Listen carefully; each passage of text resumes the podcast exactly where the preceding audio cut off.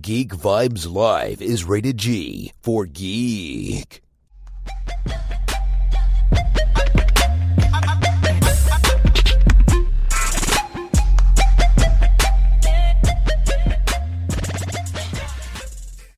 Uh, first of all, thank you for uh, taking the time to talk to me. Um, big fan. Um, love Ballmastrz. Uh, love Superjail. That is definitely my jam. Thanks, Uh, thanks for having me so much.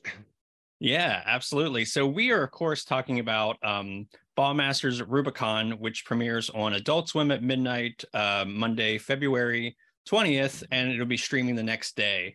So um, the uh, second season ended in March of 2020. Uh, when were you approached to do the uh, special?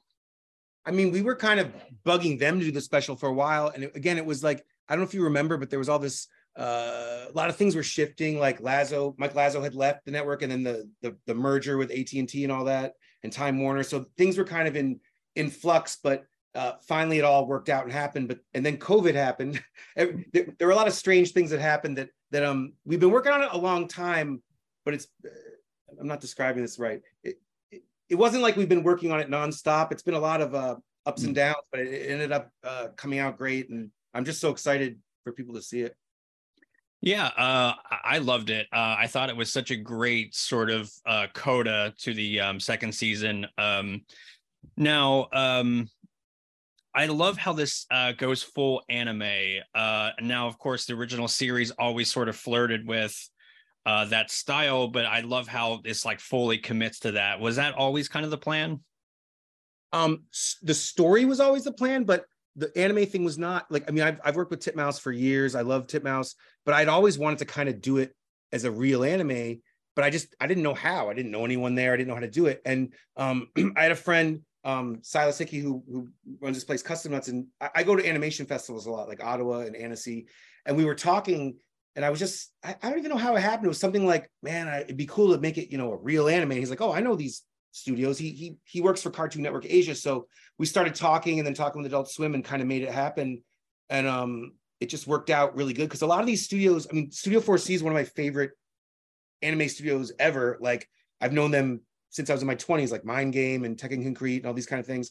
And um, uh, it just worked out. They had a they they they had a slot open because these studios are really busy over there and backed up. I don't know if you, how much you know about anime, but it was it was a big deal to be able to work with them. I mean, it was like a it was like an, an honor. You know, it was crazy. So Yeah, that's amazing. So I, I admit I am a I a, a huge novice when it comes to anime, but Well, the, the animation director for this there was Takashi Nakamura, who was the animation director of Akira.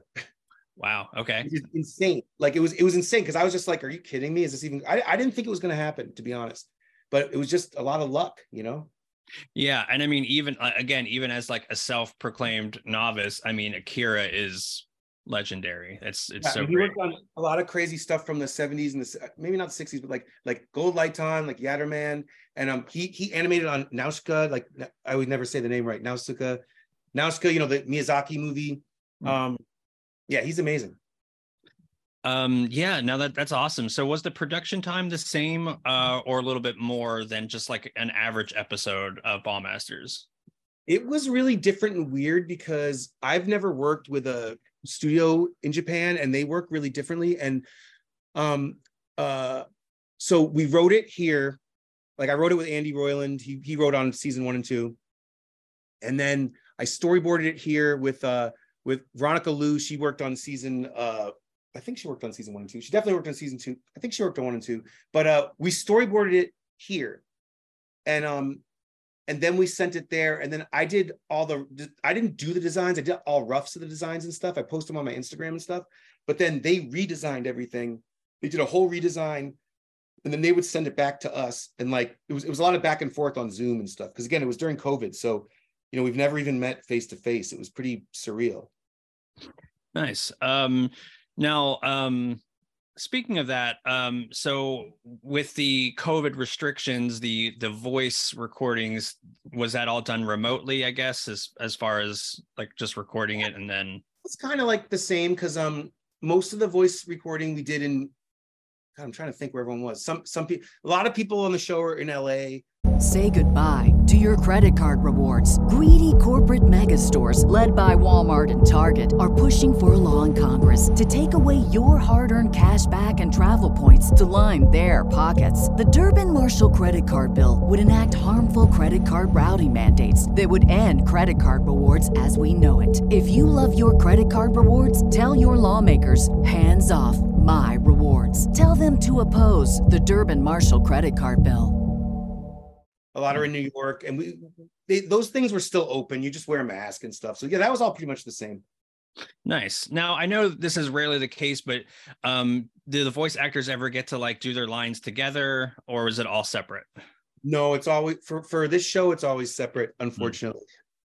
Um, but that's I, I think that's just uh, further credit to your genius because it it just is so seamless that you would never know that it was just all kind of just put together in a way that just flows really nicely. Yeah, more their genius, but but uh no, everyone on the show is amazing. I mean, Natasha Lyonne is amazing.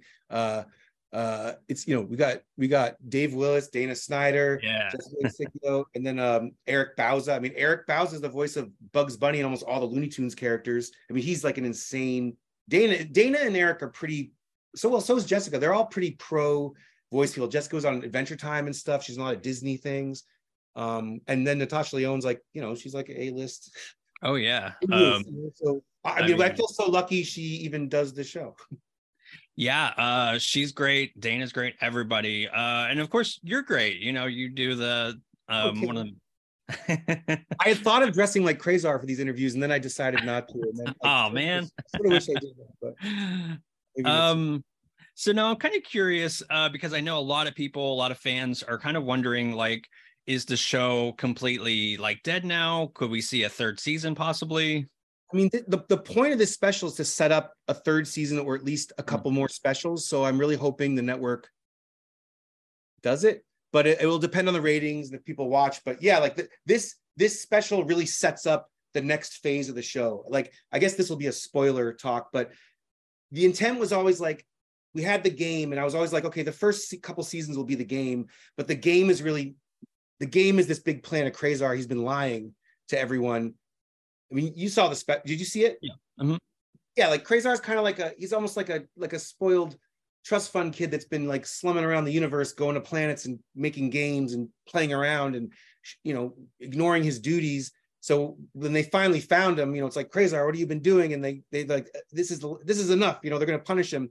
So um um, but it sets up that they're gonna have to search for this Cosmo diary because the universe is really in trouble. And um I think it could be really fun and and cool to to see what happens. So so I mean the ending, you know, if they never pick it up again, I guess the ending's okay, but it's pretty much a setup for more. So yeah that's why i asked because it it certainly does kind of leave you with like okay i want to see more i want to see where this is going so that's that's encouraging because i definitely do want to see like again if it's like more another season another special um I'm dying to do more. I mean, I'd love to do a season three, but I, but I think I think like a trilogy of specials would be awesome because again, um, the original title was going to be Ballmastrz Odyssey, but then as we were writing it, we were like, well, this is the beginning. They're kind of crossing this threshold, like crossing the Rubicon. So we'll call this Ballmastrz Rubicon.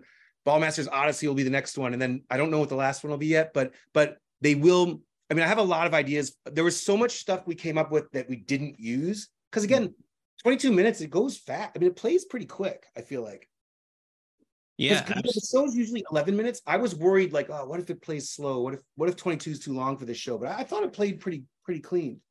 Yeah, absolutely. Um, like the pacing is is brilliant, like all the episodes. Um, so I have to wrap soon, but um, I was kind of wondering, you know, um, everything's kind of crossover now, right? So uh, is a super jail bomb masters crossover a possibility?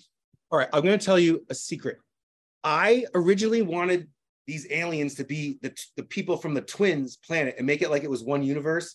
And all Ah, the other players like, no, this is like Marvel. It's this multiverse crap and all this. And I was like, ah, I always thought it'd be really funny if, what if it was? So maybe, maybe in the future. I thought it'd be very cool if the twins show up in this show because they seem like they'd fit in. yeah. They'd probably like Yeah, hang out. with absolutely. Radar. Yeah.